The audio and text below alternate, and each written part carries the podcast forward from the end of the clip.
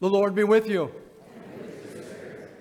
A reading from the Holy Gospel according to Matthew.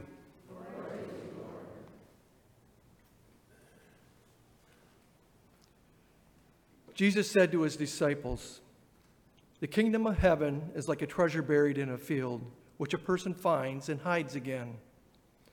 And out of joy goes and sells all that he has and buys that field. Again, the kingdom of heaven is like a merchant searching for fine pearls. When he finds a pearl of great price, he goes and sells all that he has and buys it.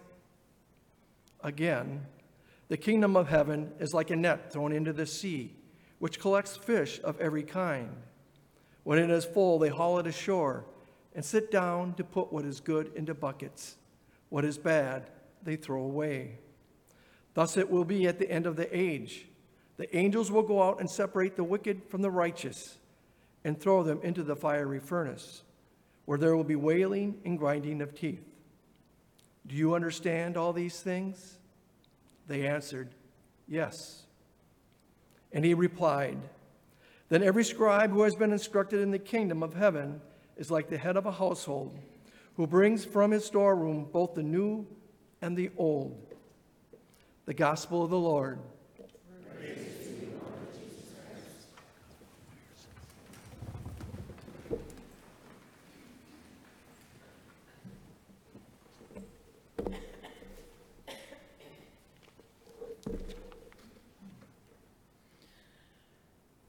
What is your prized possession?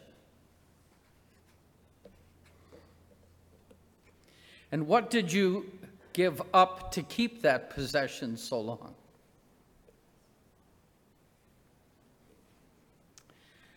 As I was reading through the commentaries about these two parables, I kept thinking about possessions.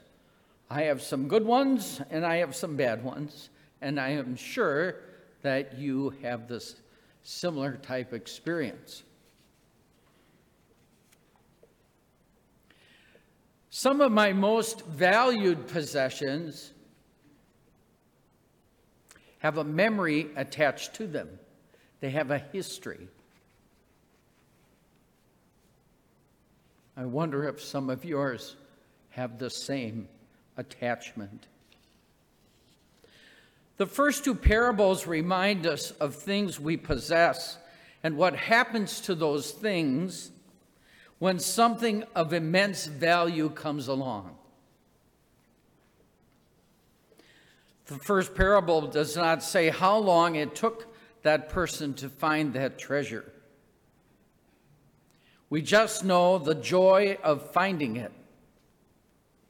We know the value of the treasure because he sold everything he had to acquire it.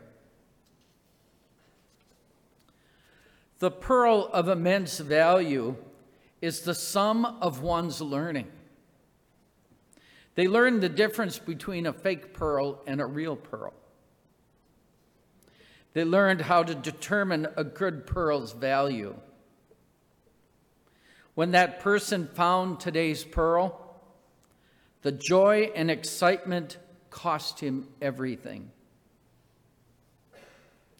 And the willing, he willingly spent it all to purchase that one pearl. Each person had knowledge of what they were seeking. They also had a hunger like no other hunger they had before. They were determined and they persevered. They never gave up searching. These are the same tools we need when we are searching for the kingdom of God. Think of your possessions. What would you willingly walk away from? The ones that are habits or addictions to things or people whom you love to follow Jesus more closely. Just think of individuals called by God to live in a strict, cloistered community. They give up everything. I watched a video uh, a couple weeks ago on um, cloistered sisters. And this one group is so strict, they get to see their family members once every 25 years. I wouldn't make it. But that's not where God had called me. You say, what do they do all this time? Well, they work, they study, and they pray for all of us who are going out and ministering to others.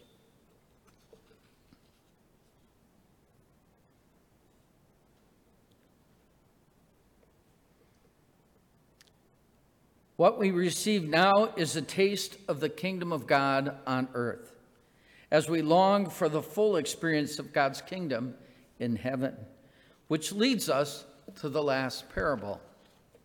The last parable illustrates for us the end times, the final judgment.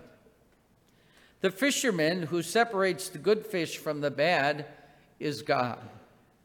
God knows who loves him, who believes in him on their terms, and those who do not believe in him at all. They hope we have the hope we have for a place in heaven is that God is truly a just and merciful God. To summarize the good news, when we believe in Jesus so much that we love him, we will have found the treasure that satisfies our soul. And we will sell all that we have to keep it.